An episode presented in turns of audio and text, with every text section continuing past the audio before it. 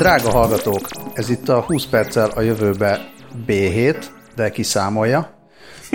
és már nem is tudta, szerintem talán belengedtük már, de az is lehet, hogy nem lengettük be, hogy mivel fogunk foglalkozni a következő B héten. Számítógépes és egyéb, nem tudom, ezt még számítógépesnek mondják el játékok, vagy videójátékokkal. Hát mar- mi szerint gaming. maradjunk a videójátéknál, az, az minden irányból helytálló, aztán, hogy ez ki milyen felületen, platformon és egyeben végzi, arra meg még majd visszatérünk.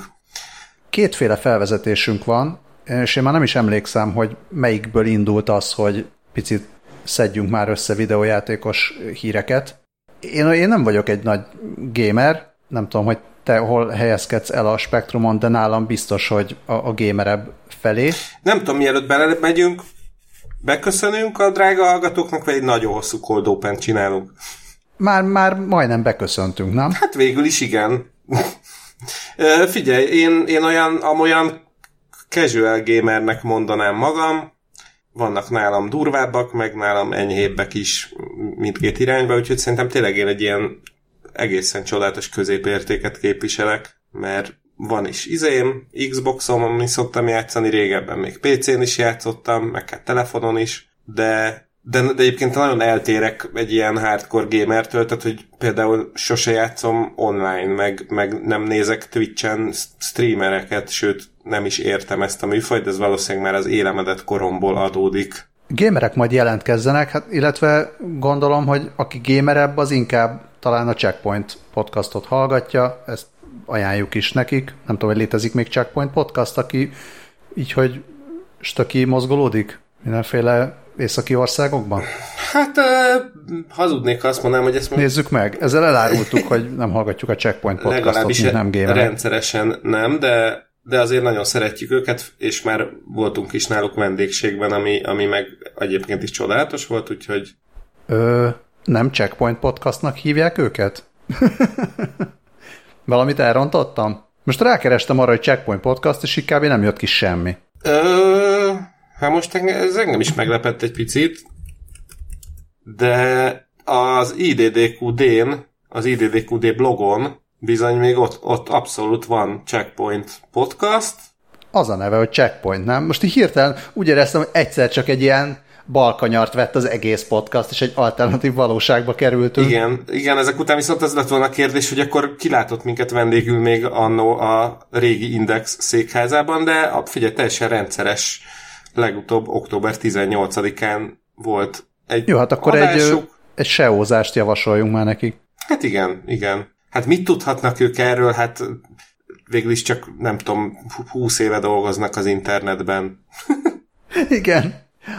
Na de apropó 20 éve dolgozás az internetben, meg apropó rég, azt mondtuk, hogy van két felvezetésünk is, ehhez képest elmondtunk egy harmadikat, és nem jutottunk sehova. Figyelj, tudod mit? Ha már mondtad, akkor be is köszönök még egyszer, mert azt elmondtuk, hogy ez a 20 perccel a jövőbe podcast, azt is elmondtuk, hogy B7, és azért B7, mert én Lövenberg Balázs vagyok, és most éppen nincs itt Scully, viszont velem szemben itt van Dávid. Hello!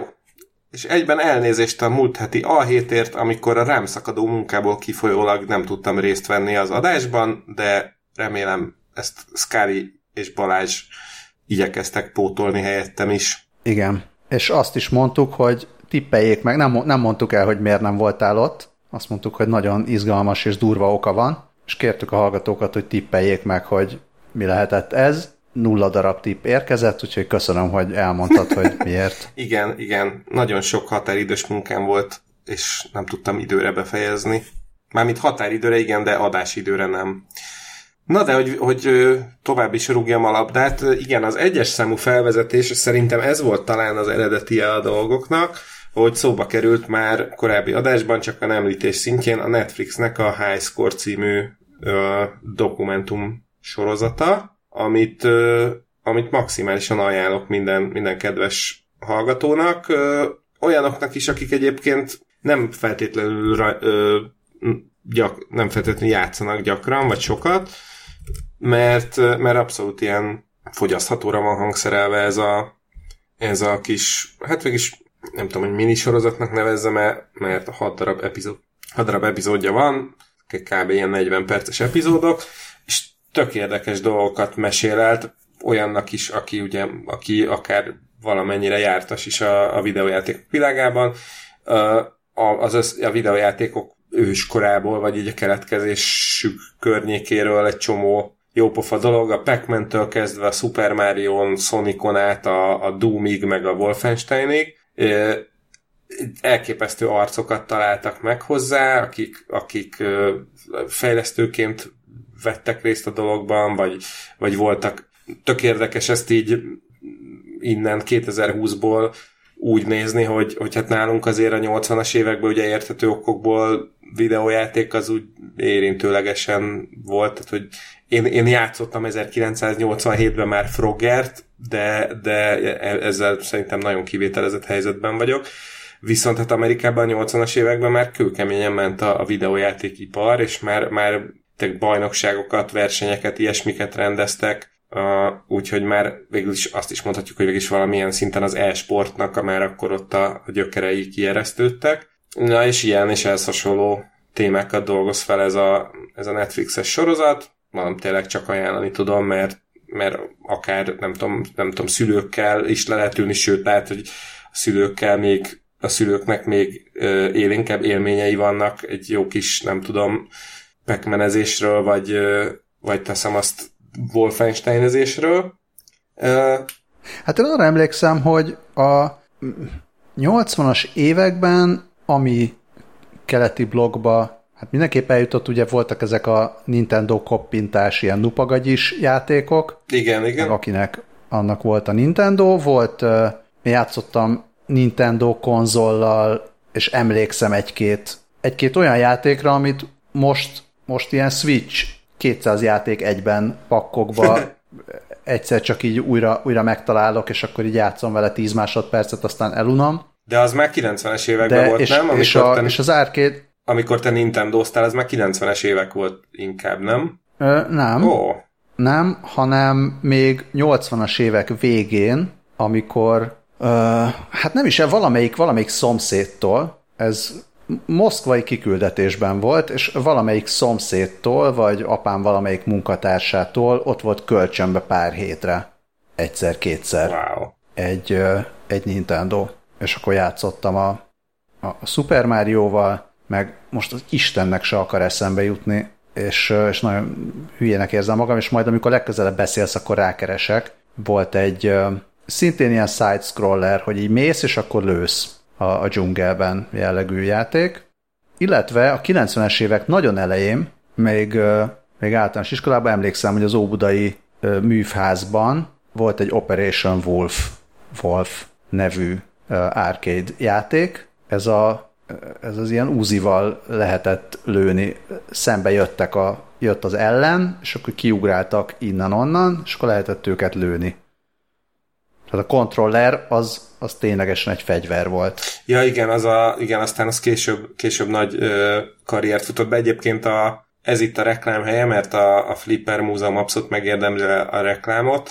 Szóval a Flipper Múzeumban, aki csak teheti, menjen el, egyrészt, mert óriási nagy móka, ö, és, és ott ilyen nagyon súlyos nem tudom, 60-as, 70-es évekbeli flipperekkel is lehet játszani, de ott van még a klasszik 90-es évek Terminátor ö, lövős játék, ami, aminek szintén két ilyen Uzi a kontrollere, és akkor azt is ki lehet próbálni, ö, az, az, de, de egyébként is az egész hely úgy, ahogy van, csodálatos.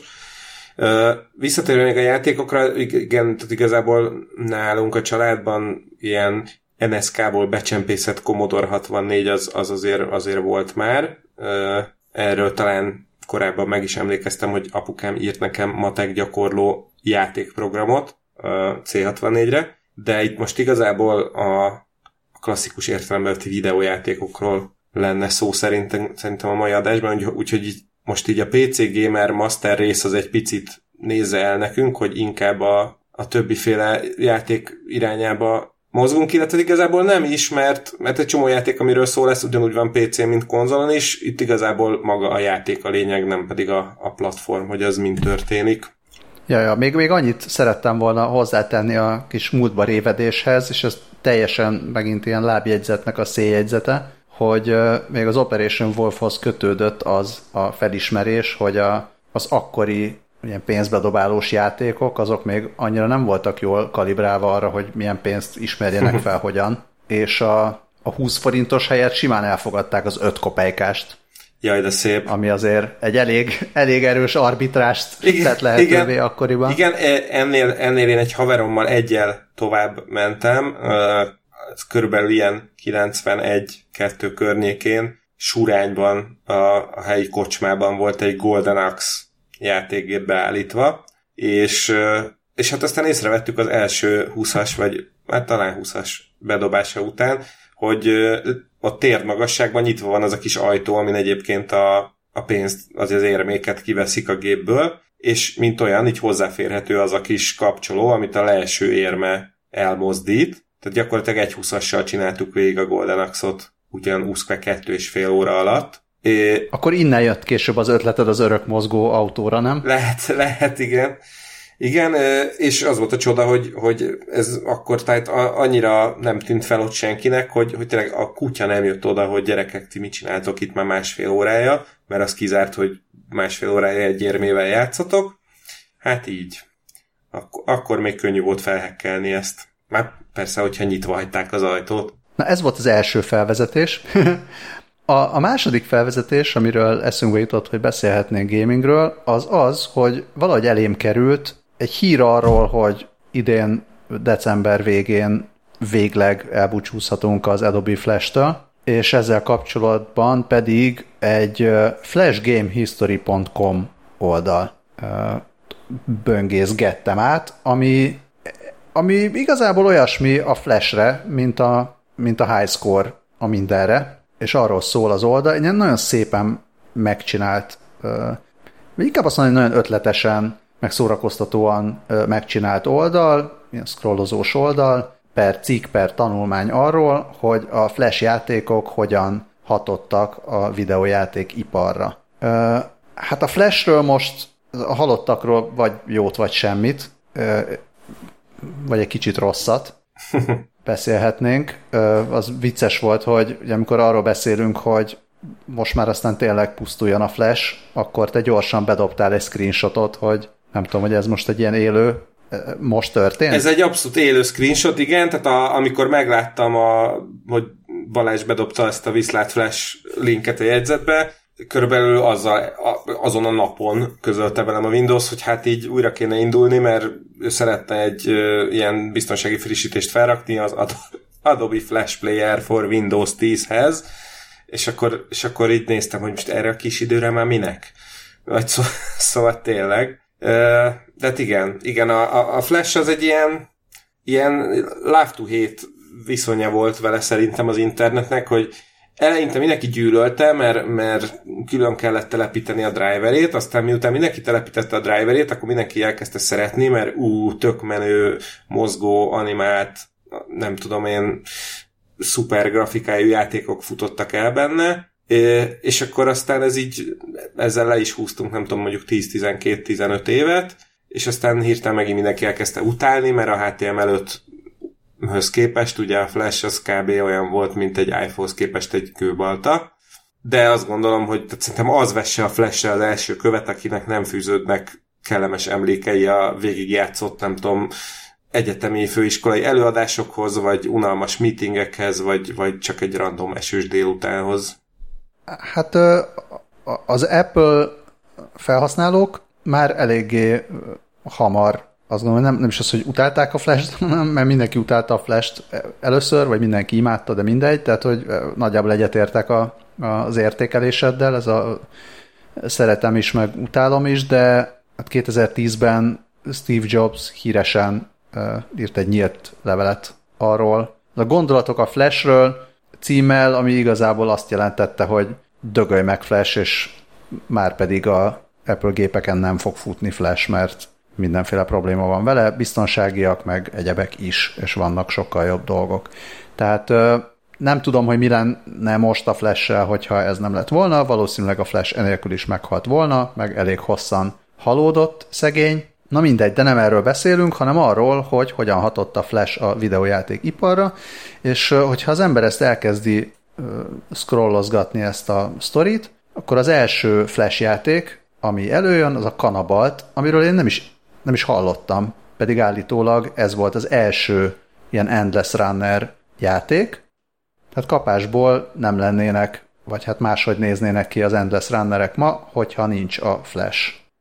Ugyanakkor a, ami még állítólag a Kanabalt előtt is létezett, és ilyen Endless Runner-szerűség volt, az pedig egy koreai NOM nevű, hát elég hasonló játék, ugye egy, az, arra, arra fejlesztették a koreai derékfejlesztők, hogy ha az ember fogja a mobiltelefont, akkor általában nem szeretne bonyolult irányításokat végrehajtani a kezével, és hogy hogyan lehetne olyan játékot csinálni, ahol csak egy gombot kell nyomogatni, és esetleg még valami más módon kihasználja a játék azt, hogy, hogy mobilos környezetbe vagy. És azt tudta még ez a NOM, hogy így forgatni kellett időnként a telefon. Ez elképesztő Persze nem, tehát nem volt benne gyroszkóp, tehát nem, nem úgy forgattad, hanem csak nem tudom, végigmentél egy szintet, és akkor így fordították 90 fokot a telefonon, és úgy játszottál tovább. Igen, és néztem itt a videót, és a, amit belinkeltél, és akkor így az első fordításnál így, ugyanez lejátszódott az agyamba, hogy de honnan tudja a telefon, hogy elfo... Á, hogy nem tudja, hanem csak a játékos tudja. Ez egyébként egy parádés megoldás, szóval tényleg ez a szegény ember vízzel főz iskola példája. És hát külön megsüvegelném a, a játék grafikusát, mert szerintem annyira tökéletesen hozza a klasszik játékos feelinget ezekkel a... Hát valószínűleg azért hozza, mert ö, ugye akkor még az eléggé rendes korlátai voltak, én hát nem tudom milyen felbontású ez a képernyő, de gondolom valami 150x200-as, és akkor lehet, hogy már sokat mondtam, szóval feltételezhetően ezért hozza ezt, mert, mert nem tud mást hozni. Minden esetre tényleg csak annyi a Flashről, hogy, hogy minden hibája ellenére olyan kreativitást és olyan változatosságot hozott a mobilos és videójátékokba, amit hát korábban elképzelhetetlen volt. Tehát tényleg egy, egy igazi robbanást hozott ebbe a világba. És a másik játék kategória, ami egészen meglepődtem, hogy ezt is a, a flash játékok mutatták be, vagy azok, azok hozták el először, az a szabaduló szoba. Ja, tényleg. A, a szabaduló szobás játék, én emlékszem úgy messziről, vagy ilyen régről, ilyen találd meg a szobában az elrejtett tárgyat, meg, meg ilyesmi, valami rémlik, de hogy konkrétan a, a fizikai világban létező szabaduló szoba, ami most már már, már hungarikum, ha ugyan nem múlt el ez a hungarikum időszak, tehát ami Magyarországon is nagyot futott, annak is flash játék szabaduló szoba a, a, az elődje és az őse. És ez a, ez a szó, hogy escape the room, ez is már egy, egy flash játék. Egy játék típus ráadásul. Ból ered. Tehát ugye ma volt, volt egy Escape the Room nevű játék, és aztán lett annak egy csomó klónja, és akkor azokat már Escape Room típusú játékoknak nevezték. Egyébként ez tök, tök vicces, mert pont pont a, egy ilyen találd meg a szobában azt a dolg, helyet, ahova kattintani kell, ez, ez pont akár még a flashen kívül is meg lehetett volna csinálni, de tény, hogy, hogy a műfaj, egy ez a műfaj abszolút virá, virágzását élte a, a korai flashes időkben. Közben én nézegettem egyébként ezt a flashgamehistory.com-ot, és főleg az alján, ahol mindenféle screenshotok vannak. A, valószínűleg az internet leg, egyik legjobban gyűlölt játék a Quop is ott van, Uh, nem tudom, hogy Balázs, neked a kvop az megvan-e? Biztos, hogy biztos benne, hogy igen. Ugye ez amikor egy ilyen síkfutó emberrel kell igazából egy darab lépést megtenni, úgyhogy a QWOP billentyűkkel lehet irányítani a bal és a jobb combját és a lábszárait, és, és gyakorlatilag szerintem ember nincs, aki azzal egy lépést normálisan meg tud tenni. Igen, a neve, neve az nem volt meg, de maga az élmény, meg a látványa az megvolt kicsit ahhoz hasonlít, vagy hát egészen pontosan ahhoz hasonlít, mint amikor a, a neurális hálózat Igen. megpróbálja feltalálni Igen. a járást. Igen, és... Csak te nem vagy neurális hálózat, és mondjuk nem tudsz százezer iterációt egyszerre lefutni lefut. gyorsan, hanem, hanem így percekig nyomsz egyet, tehát ennek megfelelően lehet röhögni a, az ilyen szerencsétlen próbálkozásokon. Igen, meg te hogy nézem, akkor így a, a stickmenes játékoknak is az ősei a Flash-en születtek meg, a, meg, meg talán az ilyen reg, ragdoll fizika, bár is igen, a Stickman az már ragdoll fizikás ö, játék. Hát szerintem az Angry Birds, tehát ugye vannak ezek az ilyen katapultos játékok, a, a, az összes ilyen floppy, vagy mi? Flip, vagy Flippy Bird. Flappy Bird. Vagy Flappy Bird, igen. Flip. Egyébként... Szóval szinte az összes olyan játék, amit, amit ismerünk mobilra, az, az valamilyen flash játékból. A, a mechanika, a, ugye ez a kontroll, tehát ez a kevés, ugye ezt egérrel jellemzően, vagy egy, egy gombbal kontrollálta az ember, tehát annak mind-mind jó eséllyel a flash az elődje. Ami azért nem rossz, az akkor is, hogyha esetleg, esetleg ez tette lehetővé, hogy tele legyen trójaival a géped. Igen, én közben mindig itt ezt a Flash Game History-nak a, az infografikáját nézem, ez valami egészen parádés, és azért, aki 2016-ban Flash játékot adott ki, az, az hát legalábbis mert nagyot álmodni. Hát igen, szóval a Flashnek azért, azért jó 15 éve volt, én azt mondom, meg hát igen, a, a trójaiak, trójaiknak is, aztán aztán ma már, ma már amit a Flash tud, azért azt, azt jobb, jobb, jobb esetben tudja magától is a, a HTML5 és az összes kis barátja, Unity és hasonló pluginek, motorok és egyebek segítségével. Na, hát ez volt a felvezetés. Per, ez, ez, már a, ez már a műsor. Igen. Úgyhogy a most hirtelen akartam mondani a Doomot magyarul. ez, kárhozat. Ez már a vég. Tehát a Flash, Flash kárhozatából, igen, ez már a vég. Igen. Uh, De mi mindenem megy a vég? Bocsánat. Sz- szavam ne feledjem, vagy hát igen. Uh, hát a Doom mindenen, mindenen megy, erről talán pont a legutóbbi teljes legénységes adásban beszéltünk a, a digitális terhességi tesztre portolt a Doom-mal, de, de én, én már akkor is azt gondoltam, hogy azért van ennél, tud ennél többet az internet kreatív brigádja, és, és három nappal ezelőtt a PC Gameren meg, meg is kaptam a választ, hogy igen, tud. Egy Trade Dalbonis nevű Minecraft modder csinált egy olyan változatot, vagy egy olyan modot a Minecrafthez, ami, amiben Minecraft birkáknak a színét tudja úgy váltogatni, hogy ez megfeleljen a bejövő videójeleknek. Ha ez, ez egy ebben a formában kicsit értetetlenül hangzik, akkor úgy mondom, hogy Minecraftos birkákon fut a Doom. Ezt a linkelt cikkben lévő videón meg is lehet nézni, ott, ott egy fantasztikus YouTube videón be van mutatva, hogy bal felső sarokban látszik, hogy mi a, mi a videójel, és ugye egyébként meg a videón magán látszik, hogy hogyan jelenítik meg ezt a színe, színváltós Minecraft birkák. Nem elég, hogy a Doom, Doom jól fut a Minecraft birkákon, de még rickrollozni is lehet rajtuk. Uh, ez már túl meta, nem? E- ez, Van olyan, hogy túl meta? Ez már annyira, ez már heavy meta, szóval nyilván értelme nincsen, Pont egyébként igen, itt ebben a, a PC Gamer cikkében is linkelik a terhességi tesztre rakott Doomot, illetve az is egy fantasztikus darab, azt az előttem is csak úgy elsuhant valamelyik nap, hogy egy ilyen, hogy hívják ezt a tudományos számológépet, úgy hívják? Szóval egy ilyen, egy ilyen menő számológépen, ami, ami grafikus meg, megjelenítést is tud, azon fut a Doom, de nem akárhogyan, hanem 100 darab, 100 ki, 50 kiló krumpli szolgáltatja a, az áramot mindehez. Jó, ez mondjuk fizika óra, tehát ugye ilyet azért mindenki látott fizika órán, de akkor is vicces ilyet látni Doom-mal. Hát meg azért ez egy klasszik Texas Instruments. Igen, igen. TI-84-es plusz, ami...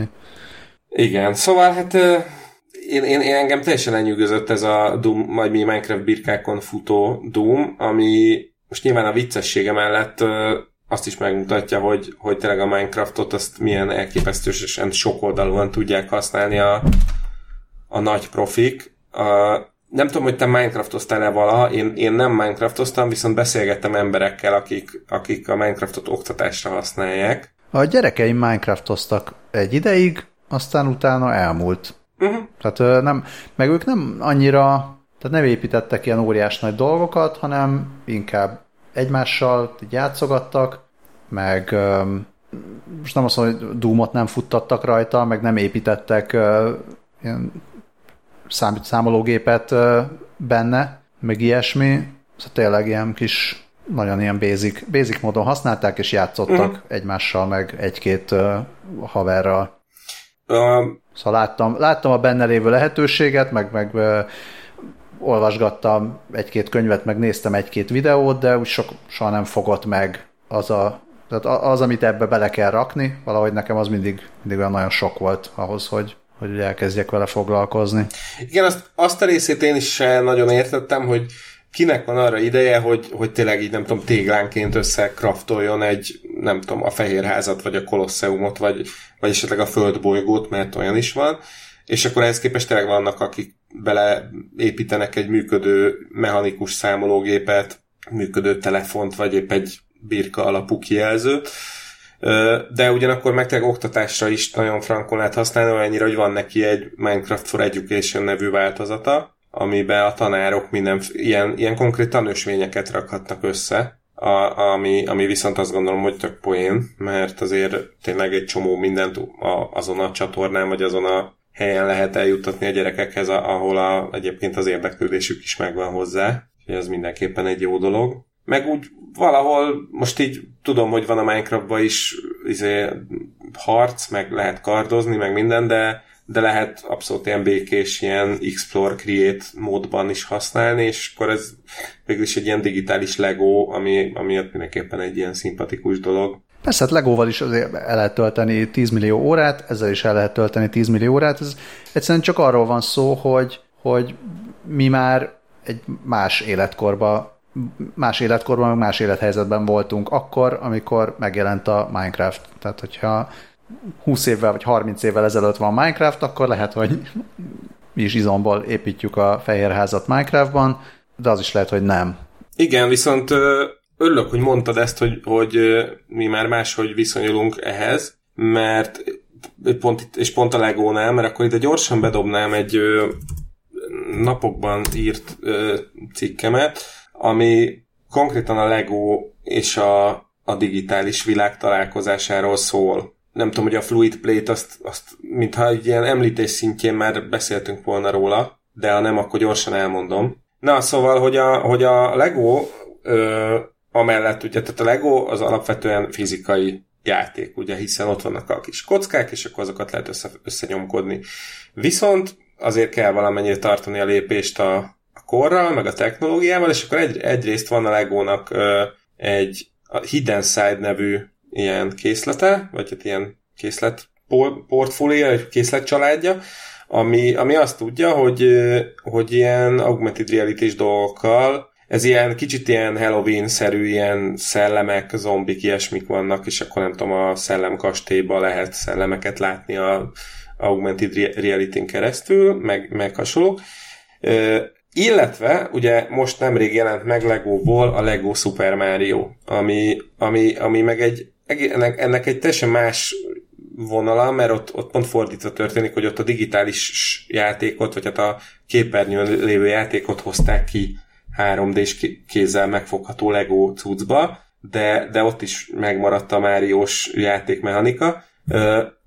Ott konkrétan az úgy néz ki, hogy a kis Lego Máriónak van van az a, a talpában ilyen szín érzékelő szenzor, és akkor tudja érzékelni, hogy egy piros, kék vagy zöld téglán áll. Ez fontos, mert a piros az a tűz, a zöld a víz, a zöld meg a fű, és akkor ugyanúgy kell ugrálni vele, mint ahogy a, a videójátékban ugrálsz a Márióval, ehhez így hangok, hangot is kiad, és megvannak a különféle ö, olyan elemek, hogy például a, a gomba, meg, meg a nem tudom, idő hosszabbító elem, meg ilyenek, amiket le tud olvasni, ilyen kis vonalkódos tudsz van rajta, és akkor az a lényeg, hogy így úgy építesz, fel, úgy építesz össze a pályát, ahogy szeretnéd, vagy ahogy, ahogy tetszik, és aztán az a lényeg, hogy a pályán végighaladva, a kis Mario bábuval, közben digitális pontokat gyűjtesz, amit egy izé, Lego appban mm, regisztrálják neked, nincsen semmi, tehát hogy most ez nem olyan, hogy akkor a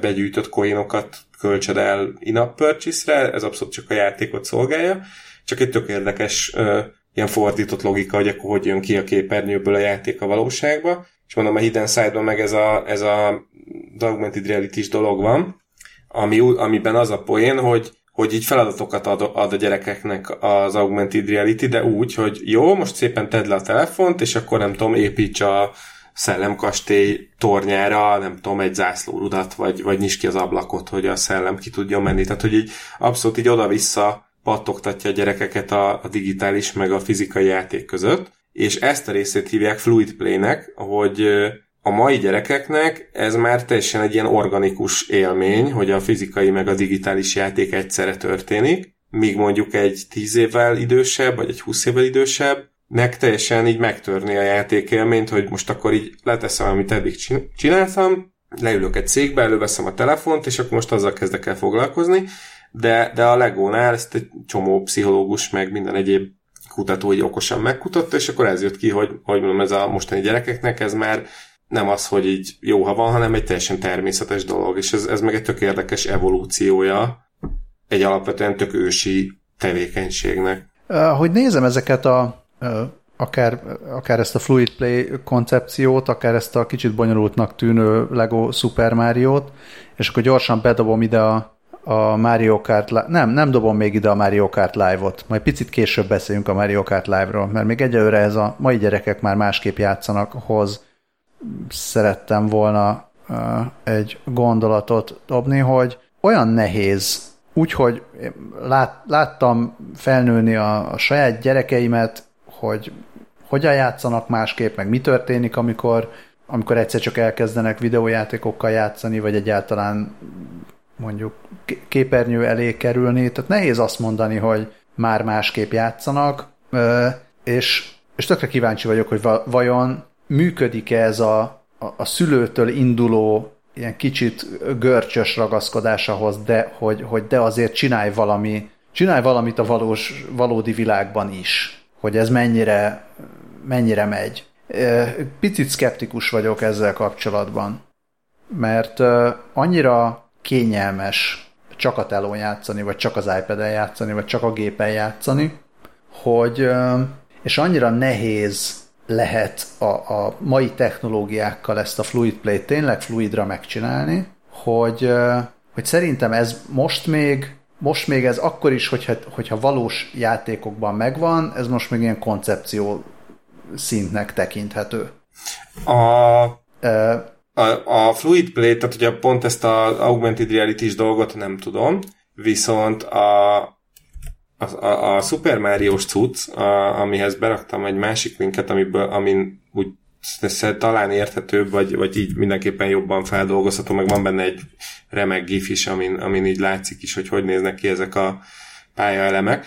Szóval a Lego Mario-t azt egy ilyen 5-6 éves, illetve 4 és 6 éves gyerekeken teszteltük, illetve aktív tesztel, tesztelés alatt áll most is, és az van, hogy, hogy teljes, teljes izé, őrület, jó értelemben, tehát hogy, hogy két-három órákat szó nélkül el, el tudnak lenni, gyakorlatilag kütyű nélkül. Jó, annyi idézőjeles csalás van a dologban, hogy a app alapján kell összerakni, tehát nincsen hozzá már kis összerakó füzetke, ami nyilván hozzáad egy digitális réteget a dologhoz, de, de inkább, szerintem inkább így egyszerűen kipipálja a gyerekeknél ezt a igen, képernyő van, lehet tapicskolni, oké, okay, de egyébként meg ott van az a rengeteg színes fizikai elem, amit össze kell építeni, és utána még játszani is tudsz vele, és ráadásul még ez digitális visszajelzést is ad neked a fizikai játék. Szóval ez már egy olyan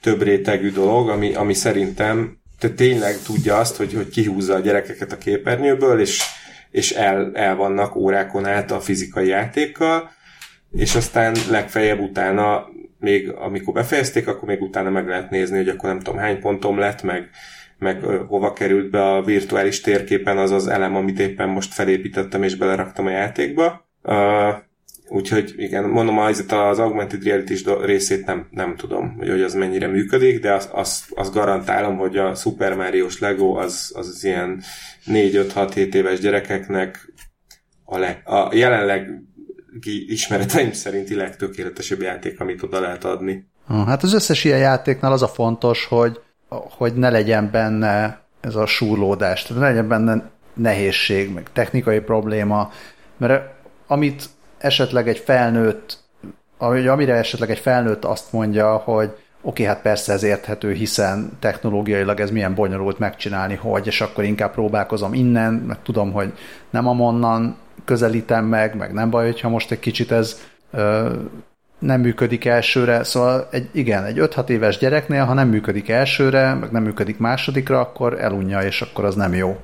Tehát ez jók ezek a kezdeményezések, ugye erről mi már lemaradtunk, hát tökre kíváncsi vagyok, hogy fog-e ez működni, de jó, hogy vannak ilyen Lego félék, meg Nintendo félék, akik próbálkoznak új dolgokkal, és akkor ide mondom, hogy most a napokban jelent meg a, a Mario Kartnak, hát egy ilyen fluid play megoldása, a Mario Kart Live Home Circuit, most 35 éves a Mario, tehát a Mario-nak a 35 éves évfordulós éve van, és akkor mindenféle speciális dolgokat hoz elő a Nintendo.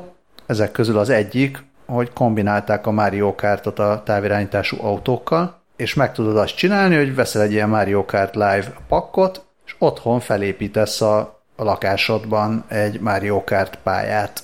Ez csodálatos. És a kis autóban van egy kamera, és a Switch-en játszol, tehát a, a Nintendo ilyen kis kézi per, per videójátékos ö, konzol kombinációs izéjén játszol, de a, a kis autó meg megy körbe a, a lakásban épített pályán. Van egy pár ö, kapu, ami segíti a tájékozódást, és, ö, és a képernyőn látod kamera segítségével a saját lakásodat ilyen kis hangya perspektívából, illetve látod a többi virtuális versenyzőt is, akivel versenyzel. Hát, hogyha ketten összejönnétek, mind a kettőtöknek van egy, egy pakhoz egy ö, ilyen kis kocsi jár, de hogyha havernak is van, vagy veszel kettőt, akkor, akkor látod őt is, és, ö, és a demo videókon rohadt jól néz ki, illetve megnéztem egy-két review-t, hogy, hogy ez a valóságban hogy működik.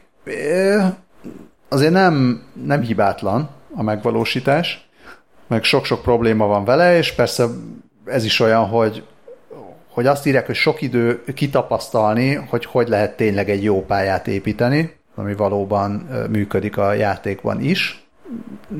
Kell hozzá egyfajta lakásméret, meg egy, egy bizonyos lakásbeosztás, meg nyilván, hogyha hogy kemény burkolaton azért jobban működik, mint szőnyegen. Állítólag szőnyegen is viszonylag meglepően jól fut a kis autó és, és hát figyelni kell arra, hogy a wireless kapcsolat az mennyit bír, azt tanácsolják, hogy ilyen 4,5 max 5 méterre legyen mindig a, az autó magától a, a switch modultól. Ugye ez nem csak Wi-Fi-n, tehát Wi-Fi-n is kommunikál, de, de kommunikál más ilyen vezeték nélküli kapcsolaton is. Tehát ezekre mind-mind figyelni kell, de hogyha mindez megvan, és pár óra alatt felépítetted a tökéletes pályát, akkor, akkor általában nagyon jól lehet szórakozni, és tényleg a videókban, hát az annál nincs jobb, mint amikor a macska nézi, hogy, hogy jön a kis Mário, és te megnézed a képernyőn, hogy ott van a gigantikus macska, és éppen neki ütközöd a seggének. Ez a végtelen szórakozás. Igen, egyébként fantasztikusak már screenshotok is. Egyébként innen egy, egy szakmai pacsit szeretnék küldeni Esperisnek, aki megírta ezt a cikket, mert csodálatosan építette fel, és, és tényleg a macskája és a kutyája külön fantasztikusak, de egyébként a maga a játék is, tehát hogy az ötlet tök jó, az különösen tök jó, hogy így magán a, a fizikailag épített pályán, miközben mész körbe a fizikai kisautóval, közbe tudod ugyanúgy nyomni a nem tudom, digitális bombákat, meg fölvenni power meg ilyesmik. Szóval ez, ez, ez nagyon nagy poén. Ö, igen, hát amit te is mondtál, hogy most igen, ehhez nem árt egy ilyen stock fotólakás, de ha ez megvan, akkor, vagy mondjuk nem tudom, nyáron biztos, hogyha jó idő van, akkor akkor akár, nem tudom, játszótéren is lehet nyomni, ha közel van a... Hát állítólag, bocs, ehhez azt, azt akarom mondani, hogy a, sajnos állítólag a kamera azért, azért hagy kívánni valót maga Aha. után, tehát túl sok fény se jó neki, meg túl kevés fény se jó neki, és a, a kinti játék emiatt állítólag nem annyira működik, de én nagyon bízom benne, hogy nem csüggednek a Nintendo fejlesztői, és talán majd a Mario Kart 12-re, vagy nem tudom, tehát pár év múlva lehet, hogy eljutunk oda is, hogy meg ahogy a technológiai lehetőségek ezt lehetővé teszik, eljuthatunk oda, hogy tényleg ki lehessen vinni ezt bárhova. Én őszintén csodálkoznék, hogyha egyébként már ezt a csomagot ne hekkelnék szét, a, ne hekkelnék szét az internet szent őrültjei, és akkor csodákat fogunk látni, majd amikor nem tudom, a, a rumbát belehekkelik ebbe, és akkor azzal is tudsz Mario kártozni, meg amikor a nem tudom, éjjellátó kamerát szerelnek rá, rá, hát illetve majd amikor ezen a kis kocsin is elfut a Doom. Hát nekem egyelőre csak a sima basic Mario Kart 8-ason van, mindenféle fizikai kis autó nélkül, és azt is élvezem, de majd egyszer talán, egyszer talán kipróbáljuk, hogyha Nintendo ezt hallgatja. Hát nem tudom, ezt most még ezt most még hagynám másnak, majd a következőt, ami már tényleg jó lesz. Switch, please. Uh, úgy érzed, hogy nem vert akkora hullámokat még ez? Igen, úgy érzem, hogy még nem, nem egy igazi ilyen földrengésszerű uh, sztori ez. A következő hír ugyanis arról szól, a élesfülű hallgatók már rájöhettek, hogy egy csodálatosan laza és olajzott átvezetés történik éppen. Szóval ez, ez, ez akár egy sima alheti adásba is bekerülhetett volna, de mivel azért a virtuális valóság felé elég erősen kacsintgattak a, a játékfejlesztők, meg a játékosok is, hogy mikor jön már el az, amikor tényleg lehet rendesen VR-be játszani. Bár zárójában jegyzem meg, pont a múlt héten írt egy ismerősöm, hogy éppen most szállt ki egy X-Wingből, miután ezt virtuális valóságban vezette, és és hogyha nem sírt volna egy kicsit, akkor biztos elájul uh, az élménytől, úgyhogy azért itt van ez már a kanyarban, de hát ugye azért a mostani vérek azok még csak, mondom, idézőjeleket lengetve hangot meg képet tudna, viszont most uh, a Birminghami Egyetem kutatói egy egész érdekes megközelítéssel lehet, hogy el tudják érni, hogy, hogy normálisan lehessen szimulálni az érintéseket a, a virtuális valóságban, amihez ugyanis a szeizmikus hullámok jelenségét használták fel. Ez nagyon, ezt, ezt rally hullámoknak is hívják, vagy rally, nem tudom pontosan mi a helyes kiejtése, amik akkor jönnek létre, amikor két objektum összeütközik. Ez gyakorlatilag a földrengéseknél figyelhető meg, amikor ugye két kőzetlemez egymáshoz súrlódik, vagy összeütközik, és ezeket a földrengéseknél használt matematikai modelleket használták arra, hogy megvizsgálják, hogy a vibrációk hogyan mozognak a, az ember, emberi bőrön, és, és arra jutottak... Szerint rezgések. Egy rezgések, bocsánat, igen, köszönöm. És arra jutottak, hogy, hogy a bőr az ugyanúgy reagál ezekre a szeizmikus hullámokra, a életkortól, nemtől és még fajtól függetlenül is. E, azt, azt, azt a példát mon, ö, hozta fel James Andrews, az egy a kutatás egyik szerzője, hogyha egy orszarvúnak 5 mm-re behajlít, vagy 5 mm-nyire benyomjuk, hogy behajlítjuk a bőrét, akkor ugyanaz az érzetet éli át, mint egy ember, akivel ugyanezt megcsinálják. Itt az egyetlen eltérés csak annyi, hogy a víziló, vagy mi az országú bőrét nehezebb hajtogatni, mert vastagabb. És, és arra jutottak, hogy ha ez működik, akkor, akkor ez tök jó lehet az ilyen új, új generációs vagy next gen virtuális valóság technológiákhoz, és, és azt, azt szeretnék elérni, hogy a virtuális objektumoknak fizikai tulajdonságokat adjanak, amivel már tényleg ilyen kábel nélküli haptikus virtuális valóságot tudnak létrehozni, ami, ami hát nyilván a videójátékokban mm, juthat nagyon komoly szerephez. A különféle szex és pornó jellegű felhasználásokat, azt nem is említem, mert az annyira egyértelmű, viszont akár a ipari ö, felhasználásban, és akár ilyen távolról végzett műtétekben is komoly szerepe lehet ennek a virtuális érintésnek, úgyhogy én nagyon kíváncsi vagyok, hogy ez, hogy ez, hogy ez milyen lehet, és hogy, és hogy ebbe ez, számomra lenyűgöző, hogy, hogy egy olyan jelenségnek a jelenséget használnak fel ebben, aminek egyébként ez se, aminek semmi köze a virtuális valósághoz, és, és tényleg a, hogy a földrengések matematikai modelljeit lehet használni a, az emberi bőr érzület átadó képességére is, az, az egy egészen fantasztikus dolog. Azt nem, azt, tehát két dolgot nem értek. Az egyik, hogy egyáltalán miért jut szóhoz James Andrews, mikor a kutatást vezető másik embernek az a neve, hogy Tom Montenegro Johnson. Azért egy Montenegro Johnson mellett szerintem mindenki más kussoljon. Igen, én is vigyázba vágtam magam, amikor Dr. Montenegro Johnson nevét olvastam először. Ez minimum ilyen konvinetú szintű összetétel. De a másik meg az, hogy, hogy a, és közben itt így nyomogatom magam, tehát így hallgattalak téged, és így saját magamat így nyomogattam, hogy hogy, hogy mennek a szeizmikus hullámok a bőrömön, hogyha egy a hasamat megnyomom, akkor meddig megy a szeizmikus hullám. Én azt nem értem, hogy maga a, a, a tapintás, tehát azt, hogy hozzám ért valami, azt nem a szeizmikus hullámmal érzem, hanem mert vannak ilyen nyomásérzékelő receptorok, és akkor gondolom ezek ilyen valami elektromos jelet küldenek az agyamba. De, de aztán rájöttem, hogy valószínűleg nem erre gondolnak, hanem arra, hogy, hogy a, abban a térségben, ahol érzékelem a, ezt, a, ezt a fizikai érintkezést, ott ugye nem, tehát ez egy ilyen bonyolultabb valami, tehát nem arról van szó, hogy, hogy vagy nulla, nem tudom, itt egy terület, tehát hogy hozzá, hozzáérek egy újjal a saját bőrömhöz, és akkor nem tudom, fél négyzetcentiméteren érintkezik a, a bőrömmel a, az, az ujjam, és akkor nem azt érzem, hogy a fél négyzetcentiméteren van egy egy nyomás, és mindenhol máshol meg nulla, hanem van ennek valamiféle ilyen eloszlása, és ettől lesz valóságos a, a, a, az érintés. Tehát nem, nem az van, hogy, hogy tehát egyszerűen egy, egy ilyen differenciált nyomást érzékelek, és gondolom erre vonatkozik ez a szeizmikus elmélet, erre ezt, ezt próbálják ki kiszámolni. Igen, hogy dr. Montenegro Johnson is megmondta, a, őt idézi az Independent, hogy a, a látás és a hallás leírására teljesen érthető és teljesen világos fizikai törvények, meg matematikai képletek vannak. Ugye, hát a... És biztos megsértődtek azok, akik a látást meg a hallást kutatják, hogy azért nem olyan egyszerű ez se.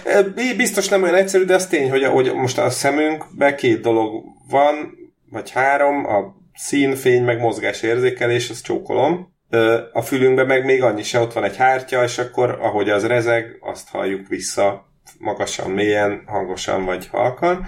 És akkor tényleg a bőrünknél meg, meg, meg akkor egyszer van a fizikai, ott van, nincs ott, van, van hőérzékelés, akkor tényleg ez a surlódás, nyomódás, nyíródás, mindenféle mechanikai érzékelés, és akkor még ott van ez is, hogy hogyha egy ponton, nem tudom, megérintik a karodat, akkor azt igazából egy kicsit arrébb is érzed, ahol már nem érnek hozzád, mert nem tudom, mert a szőrszálak, meg, a, meg ahogy tényleg ahogy behajlik a bőröd, akkor ahogy az nyúlik, nem tudom, és akkor ez, ez tényleg egy sokkal több faktorból tevődik össze az, hogy te most azt érzed, hogy a, hogy azt érzed, hogy valami van a nyakamnál, vagy, vagy az, hogy nem tudom, egy hangya mászik a nyakamon. Ja, és akkor a szellemekről még nem is beszéltünk. Na, hát igen. Hogy Viszont az, az is tetszik, hogy itt az Independent cikkében szerintem valami karakterszám volt megadva, hogy mennyit kell írni, mert egyszer csak arról, hogy virtuális valóság, gyorsan még egy ilyen egyharmad cikknyit ír arról, hogy szimulációban élünk, vagy nem, aminek aztán a szeizmikus érintés elmélethez semmi köze nincsen. Igen, annyi még a cikk elején Anthony Cadbertson ügyesen leír, leírta, hogy ez a, ez a felfedezés, mármint hogy az, ez a szeizmikus hullámok és az érintés kapcsolatának a felfedezése, ez alátámaszthatja Elon Musknak azt az állítását, hogy egy szimulációban élünk, majd erre ráakasztott egy fél cikket a végére. Igen. Na, látod, tehát így kell csinálni, ha te is így csinálod, akkor legközelebb nem maradt le az elheti felvételről. Persze, hogyha sokat időzünk a virtuális valóságban, akkor, akkor kiberhányingerünk is lehet, vagy nem tudom ezt így hogy hívják.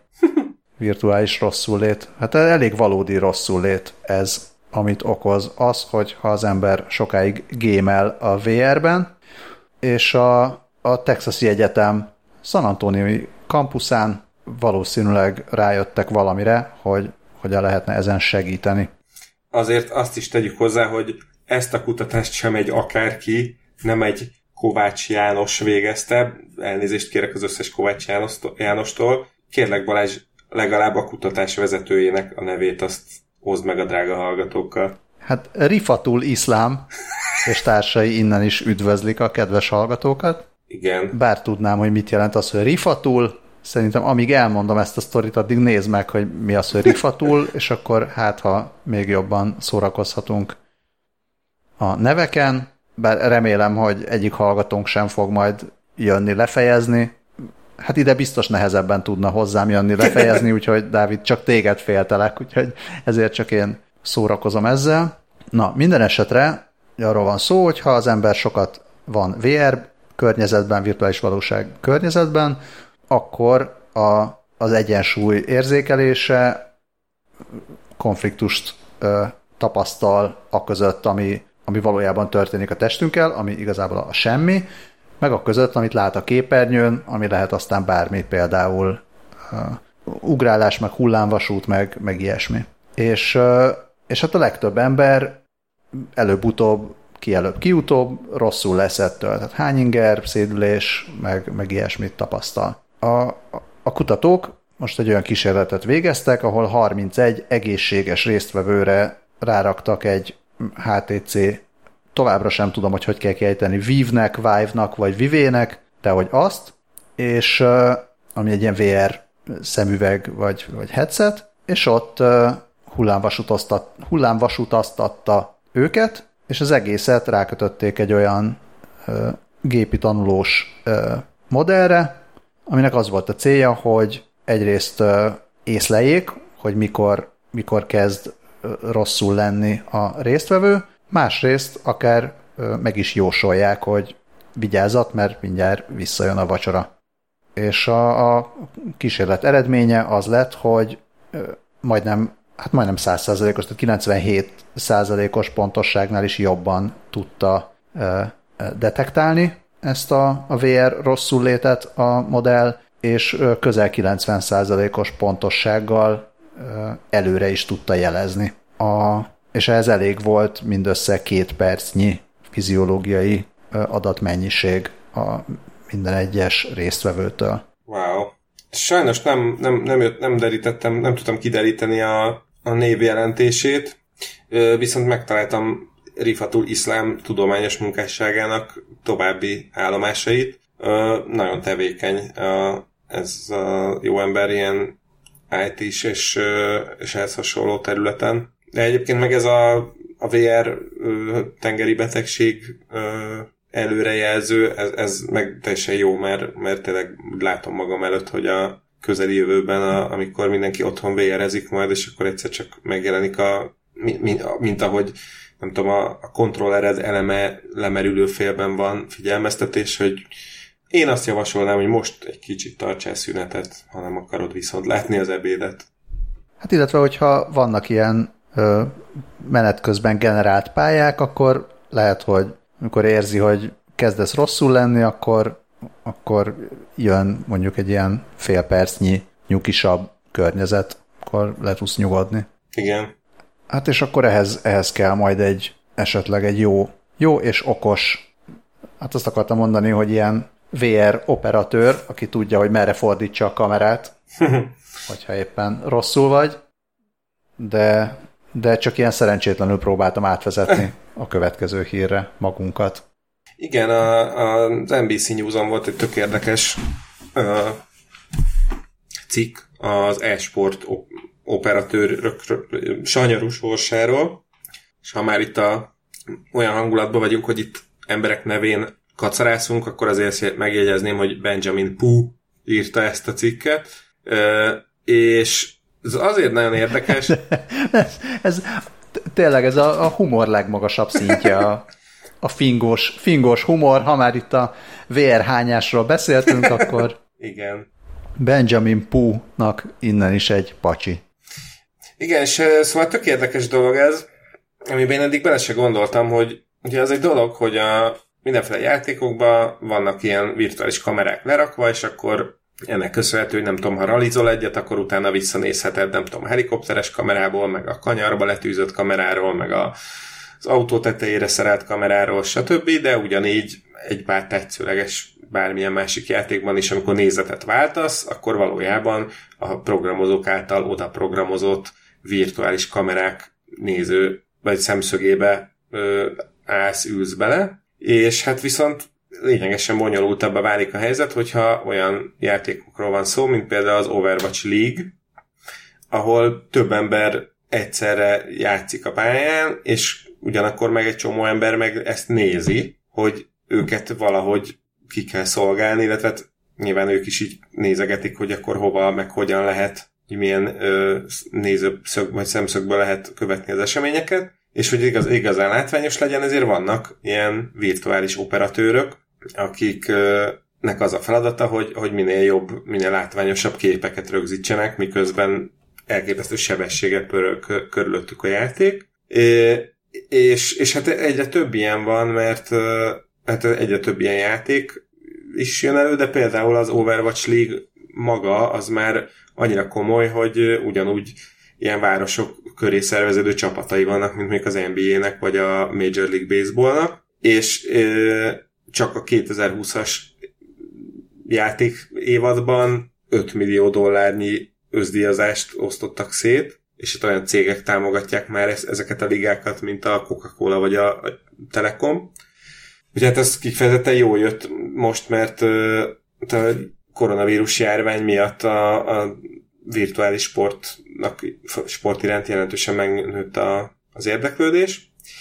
És hát egy ilyen virtuális operatőrnek nem csak a, az élő akciót kell elkapnia, hanem, hanem a, arról is gondoskodnia kell, hogy legyenek ilyen látványos, visszalassítható visszajátszások is.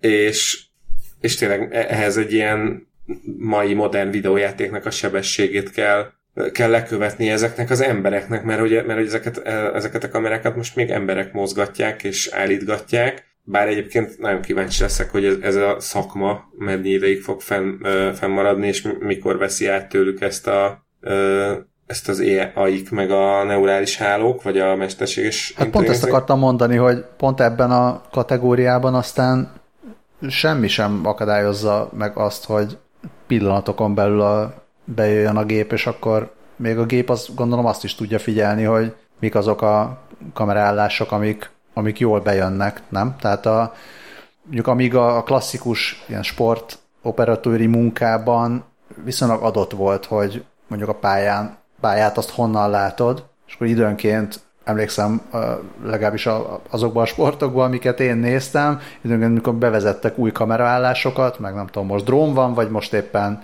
ezt találtuk ki, vagy amazt találtuk ki, akkor lehetett így anyázni, vagy örülni, hogy most ez, ez most jobb, vagy nem jobb. De úgy nagyon a visszajelzés az szerintem nem volt, mm, hát nem azt mondom, hogy nem, nem volt hatása arra, hogy megmarad-e egy kameraállás, de, de legalábbis nem volt olyan lehetőség az azonnali visszajelzésre, mint például az e-sport esetében, ahol lehet, hogy meg lehet azt csinálni, hogy ráállítod az AI-t, hogy próbáljon ki 15 millió kameraállást, aztán akár AB tesztelve, és akkor amire, amire jók a visszajelzések, azokat megtartja.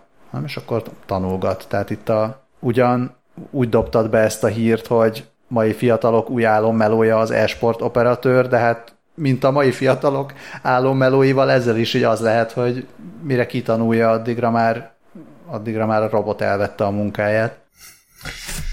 Igen, igen, itt a NBC is megszólaltat néhány embert, akik ilyen munkát végeznek, és akkor többen mondják, hogy hát így nehéz volt így a családnak elmagyarázni, hogy mi ez a dolog, ami még néhány éve nem létezett, meg, meg nyilván mindenki csak azt vette le, hogy jaj, szóval videójátékozol nap, nap hosszat.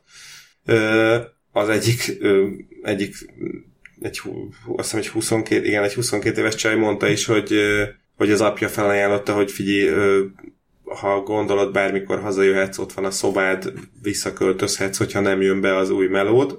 De ugyanakkor meg egyébként egy kubai bevándorló család sarja, sarja meg, meg nagyon meg azt mondta, hogy a szülei nem büszkék voltak rá, amikor nem operatőrnek hívják ezt, hanem observernek ezt a munkakört, és amikor lead observer pozíciót kapott a Blizzardnál, akkor akkor a szülei azt mondták, hogy na végre karriere, van egy rendes karriered és egy nagyfiú munkád, egy big boy job volt. és hát az, az, az, az elvehetetlen tőlük, vagy ezt mondják, hogy az mennyire, mennyire sokat segített nekik átvészelni a járványt.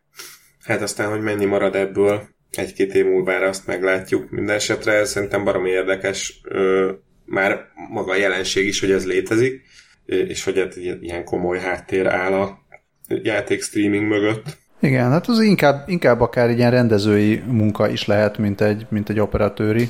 Igen. Vagy ilyen rendező asszisztens szerű, és az viszont lehet, hogy még egy jó darabig megmaradhat, bár igaz, hogy nagyon-nagyon jónak kell lenni ahhoz, hogy, hogy az ember egyrészt, ahogy mondtad, hogy játékos, de egyszerűen jó játékosnak is kell lenni. Igen, az, hogy igen. szemed legyen hozzá, míg ahhoz, hogy a, a foci meccset tudjad közvetíteni, nem biztos, hogy kell tudni játszani. Csak mondjuk sok meccset kell nézni biztos. Na de mi lesz a jövőben még? Hát, sőt, Kik már... lesznek a nagyok? Már a jelenben, hát van ez a kis, kevéssé ismert kis cég, ez a Google nevű, nem tudom, hogy hallottál-e már róla. Ők most beszálltak a, a játék streamingbe. A, tehát, amit, mit tudom én, az Xbox Live is nyom, meg a, nem tudom, mert a PC alapú ö, ilyen játék streamingbe, végül hát ott a Steam, meg a na, hirtelen akartam mondani, hogy a másik az Epic, de, de mondjuk az kevésbé streaming talán, mert hát onnan azért ugyanúgy le kell tölteni, csak inkább egy ilyen keretrendszer van a játékok köré pakolva, hogy, hogy csak a, a keret appon keresztül, vagy keret szoftveren keresztül tud, tudjád működésre bírni.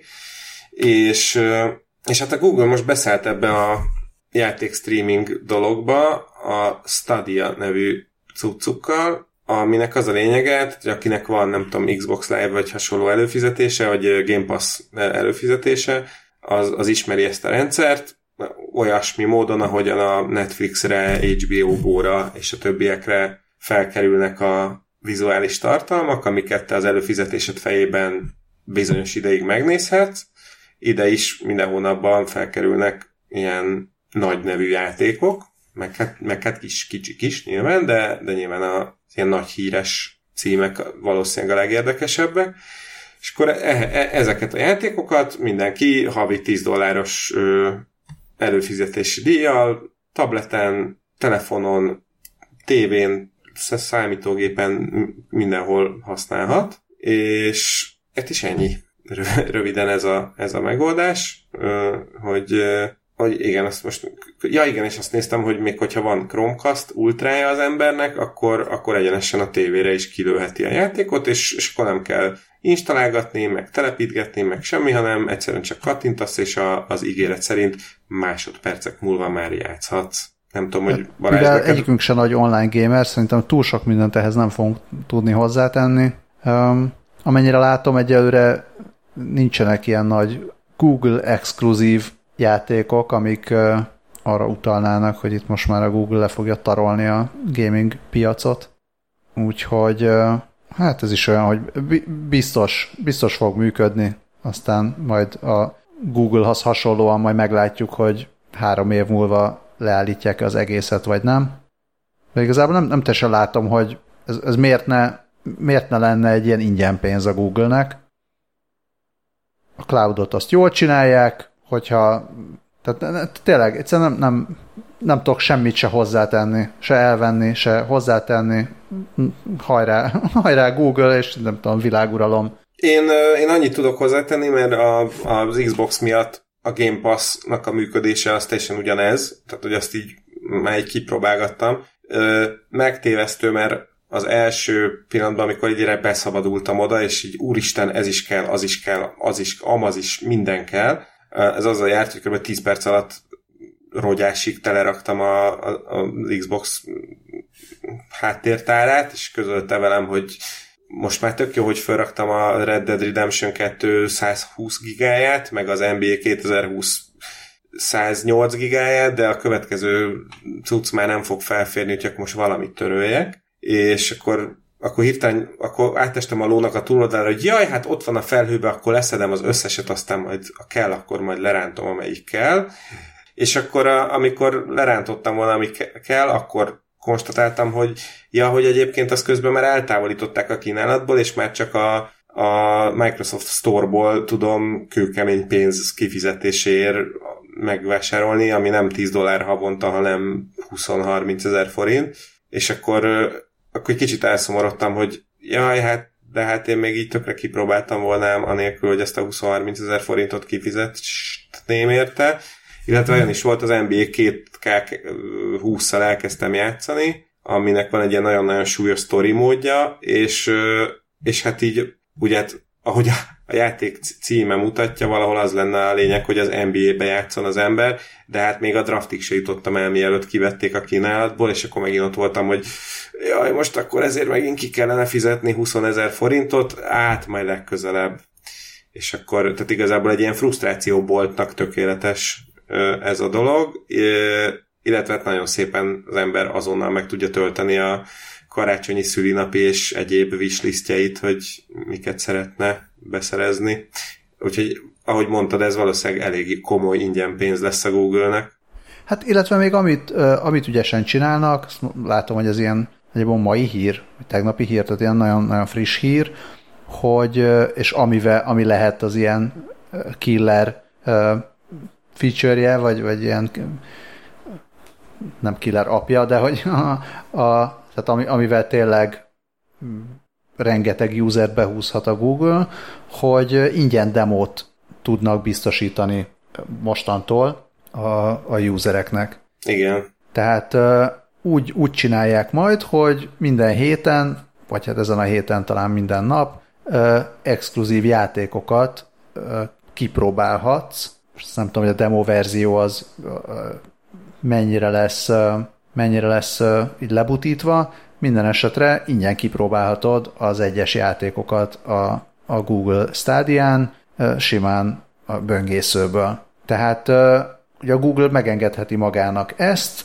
és, és ugyanúgy, ahogy, ahogy mondjuk a, a, az összes többi előfizetős szolgáltatásnál az ingyen hónapok, meg az Amazon Prime-nál, meg hasonlóknál, lehet, hogy ez lesz az, ami, ami majd biztosítja a Google előnyét a többiekhez képest, hogy, hogy egyrészt ugye kipróbálod, és akkor eldöntöd, hogy jó-e neked, vagy kipróbálod, és elfelejted, hogy elfelejted kikapcsolni a, a megújítást, és akkor, és akkor behúzhat olyan embereket a, a, a stádiára, akik egyébként nem is gondoltak volna arra, hogy ők online gémelni akarnak. Másrészt van egy olyan lehetőség is, hogy az ismerőseiddel megoszthatod, tehát hogy a te pro előfizető vagy, akkor, akkor megoszthatsz az egyes játékokból ilyen időkorlátos demókat. Ez az, ami ugye a, a hagyományos konzolokon nem működik, meg nem is fog soha.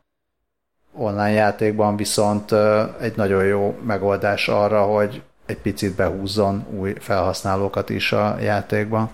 Tehát, hogyha ezt jól értem, akkor ez úgy működik, hogy neked van egy pro előfizetésed, és akkor mondjuk leszeded a legújabb kópjáték demóját, azt megosztod velem, és akkor egymás ellen ki tudjuk próbálni, vagy egymással, hiszen kópot mondta.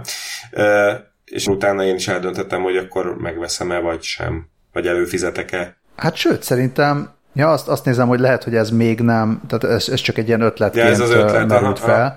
és nem létezik, de hogy az, az ötlet az nem is csak ez, hanem az, hogy akármelyik játéknak lehessen, tehát nem csak, a, nem csak az, amit a, a Google eldönt, hogy ebből van free demo, hanem bármilyen játékból, uh-huh. vagy bármilyen játékra te meg tudsz hívni valakit, hogy, hogy, hogy próbálja ki. Annyiban korrigálnálak csak, hogy egyébként ilyen a, azt hiszem az Xboxon van ilyen lehetőség, hogy így az én előfizetésemet a haverom is egy kis ügyeskedés után tudja használni, ami nem, tehát az nyilván korlátozott, meg... Most nem arra gondolok, hogy meg lehet kerülni, de... Nem, nem, nem, ja. nem, nem, tehát ez egy abszolút legit, legális módszer, csak, csak nem csak talán egy kicsivel, egy, egy pálcával bonyolultabban lehet összekattintani két gépet, mint itt a stadia de ettől még ez egy abszolút létező dolog, nem egy sufni hack. Hát jó. Szóval akkor az online gaming háborút azt lehet, hogy majd a Google nyeri, ki nyeri a konzol háborút. Hát a tegnap, a nem, uh, bocsánat, mi az, vasárnap, sőt szombati, szombati állás szerint, és az IGN szerint ezt a Sony fogja megnyerni, mert hogy egy elemző cég arra jutott, hogy annyi PlayStation 5-öt fognak eladni, hogy örökre megnyerik a konzolháborút. Igaz, hogy azért megjegyzi Nagy Péter az IGN vagy IGN szerzője, hogy azért ez egy nagyon-nagyon optimista becslés, mert azt, azt mondja a VCCF Tech nevű japán elemző cég, hogy a PS5 életciklusának a végére 6-700 millió egységet is eladhatnak belőle. A Rakuten volt az elemző cég. Ja, bocsánat, a akkor azt VTCF Tech az a az csak oldal. a aha. Hát igen, és akkor ugye a Rakuten az a Vibert is fejlesztő cég, gondolom az ő a leányvállalatuk a Rakuten Securities, és igen, az ő egyik munkatársuk szerint 5-6 év alatt 2-300 millió PS5 is elkelhet, és hogy ennek a sikernek az alapja éppen az e-sport lesz, ami, ami gyors és fejlett videófeldolgozást tesz lehetővé. És a, ez a legszebb, amit írnak, hogy ahogy az NBA rajongói nike akarnak venni, az e-sportok rajongói majd PS5-re vágynak. Itt azt hiszem mondjuk élek a gyanúperrel, hogy nem biztos, hogy sok kosárlabda meccset látott a cikk írója, illetve nagyjából tudja, hogy az NBA és a Nike kapcsolata az hol van körülbelül. De az a lényeg az, hogy a Rakuten elemzője vagy munkatársa szerint a PS5 a játékipar terminátora lehet, és véget vetett a régóta tartó konzolháborúnak. És akkor a szenzációhajház címet azért szép, szépen ellenpontozza, amit ír a cikk végén Nagy Péter, hogy hogy lássuk, hogy milyen röhelyesen túlzó ez a becslés. A játékipar történetének eddig legsikeresebb konzolja a PlayStation 2 volt, de abból körülbelül csak 155 milliót adtak el, és a PlayStation 4, amivel a Sony csúnyán megnyerte a konzolháború előző fordulóját, abból csak 112 millió darabot. Úgyhogy... Hát, hogyha a PS5 az a játékipar terminátor, akkor lehet, hogy a Microsoft akar lenni a játékipar John Connora, mert csak így utólag dobtam be, hogy ha már erről beszélünk, akkor beszéljünk egy picit arról is, hogy a Microsoft, hát ez talán múlt havi hír, megveszi a Zenimax médiát, ami így önmagában nem mond semmit, de a Zenimax média a Bethesda játékfejlesztő stúdióközpont, nem tudom micsoda, Nevezzük illetve stúdiónak. tulajdonosa, a, ami azért, ha már beszéltünk arról, hogy fut a Doom a Minecraft birkákon, szóval övék a Doom, övék a Fallout franchise, övék az Elder Scrolls, Skyrim, Dishonored, Szóval sok minden, sok minden az övék, tehát azért a Microsoftnak is lesz egy-két szava ahhoz, hogy, hogy ki milyen konzolon mit játszik, és már jönnek is ki azok a, azok a cikkek, melyek szerint a, az Xbox vezetői olyasmiket mondanak, hogy a Bethesda játékokat egyáltalán nem muszáj PlayStation-on futtatni, Na szép. és önmagában is kifizetődő lehet nekik az a 7,5 milliárd dolláros összeg, amit kifizettek a, a Bethesda-ért. Hát nem a Bethesda-ért, de hogy az Animaxért. Csak annyit ott eszembe az előbb, mondtad, hogy ha a Sony a játékipar terminátora, akkor a Microsoft ugye akkor kicsoda, és erről annyit eszembe, hogy mint Conor Bikának olyan a járása, vagy Conor Bikáé. Ejha. Szerintem ezzel, ezzel akár el is köszönhetünk lassan, mert a híreknek minden esetre a végére érkeztünk.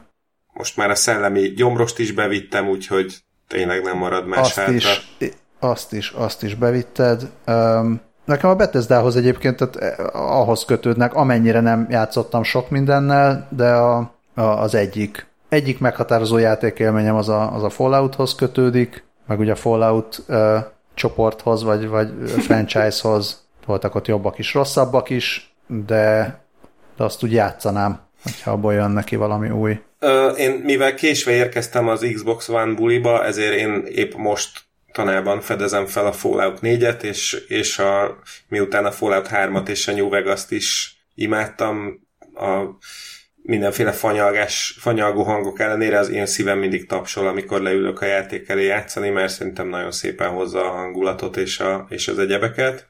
Úgyhogy nagyon remélem, hogy azért majd a Microsoft házassági út fog ennek tenni a továbbiakban is. Ja, tudom, tudom, hogy miről jutott eszembe még az a, a, a Fallout jövője, hogy most a nyáron volt hír, hogy az Amazon Studios leszerződött egy, egy ilyen TV, tévésorozatra, a Fallout tévésorozatra Ó, a Westworld készítőivel. az duplán Is. ó. És, és ez volt az óriási nagy ó, és akkor, akkor, akkor izgultam fel rettenetesen, amikor ezt olvastam, és akkor most ez eszembe jutott. Úgyhogy ezzel kívánnék még szép álmokat a kedves hallgatóknak. Hát nekem biztos, mindenkinek. hogy szép álmokat okoz, okoztál ezzel, mert nekem ez kimaradt ez a hír, és én most, most így nagyon-nagyon megörültem, úgyhogy köszi Balázs, én ezért hallgatom ezt a podcastot. Na, és hát reméljük, hogy egy kicsivel uh, hogy mondjam, megbízhatóban fog működni uh, ez a filmkészítés, mint a Bethesda egyéb fejlesztései. Úgy és legyen. nem 2040-ben is majd erről beszélünk, hogy nem sokára jön a sorozat. Majd a Du- Duke Nukem 2-vel együtt. Így van. Hát drága hallgatók, nagyon szépen köszönjük, hogy a B héten is velünk voltatok. Ha most B hét, akkor jövő héten lesz A hét. Addig is mindenkinek kellemes játszadozást. Megírjátok meg, hogy mivel játszotok szerintetek, szerintetek Sony vagy Microsoft, vagy esetleg Nintendo, vagy esetleg Google, Vagy esetleg PC. vagy esetleg PC, igen. És hogyha esetleg hallgatnak minket e-sport operatőrök, akkor ők is írjanak, hogy hogy érzik magukat. Szerbusztok! Hello!